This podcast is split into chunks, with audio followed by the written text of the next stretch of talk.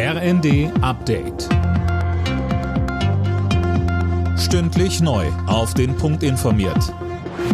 Ich bin Linda Bachmann. Guten Abend. Der ukrainische Präsident Zelensky hat den USA bei seinem Besuch in Washington gedankt. US-Präsident Biden hat ihn im Weißen Haus empfangen. Sönke Röhling, das ist Zelenskys erste bekannte Auslandsreise seit Kriegsbeginn. Warum geht die ausgerechnet in die USA? Ja, weil die der größte Unterstützer der Ukraine sind, was Rüstungsgüter angeht. Wie es heißt, will Präsident Biden heute auch offiziell bekannt geben, dass die USA der Ukraine das Patriot-Flugabwehrsystem liefern werden. Zelensky hatte den Westen schon vor Monaten darum gebeten, weil das System Flugzeuge, Marschflugkörper, Drohnen und auch Raketen in größerer Entfernung abwehren kann, also genau die Bedrohung, die derzeit am größten ist. Die Ausbildung der ukrainischen Soldaten soll im Ausland erfolgen, möglicherweise sogar in Deutschland. Beim Ausbau der Windkraft soll es jetzt deutlich schneller vorangehen. Es wurden im großen Stil Flächen freigegeben, sodass jetzt viele fertig geplante Anlagen genehmigt werden können. Schon in diesem Jahr werde man die Ausbauziele damit erreichen, so Wirtschaftsminister Habeck.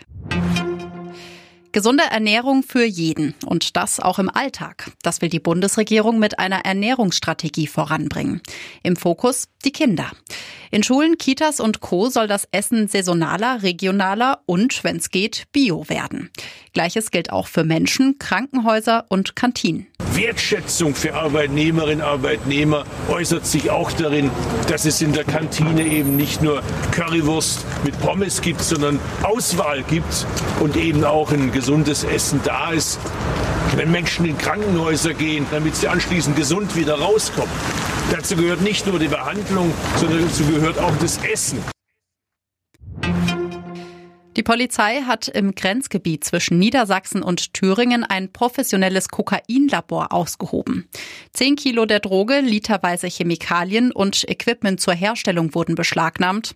Vier Verdächtige sitzen mittlerweile in U-Haft. Alle Nachrichten auf rnd.de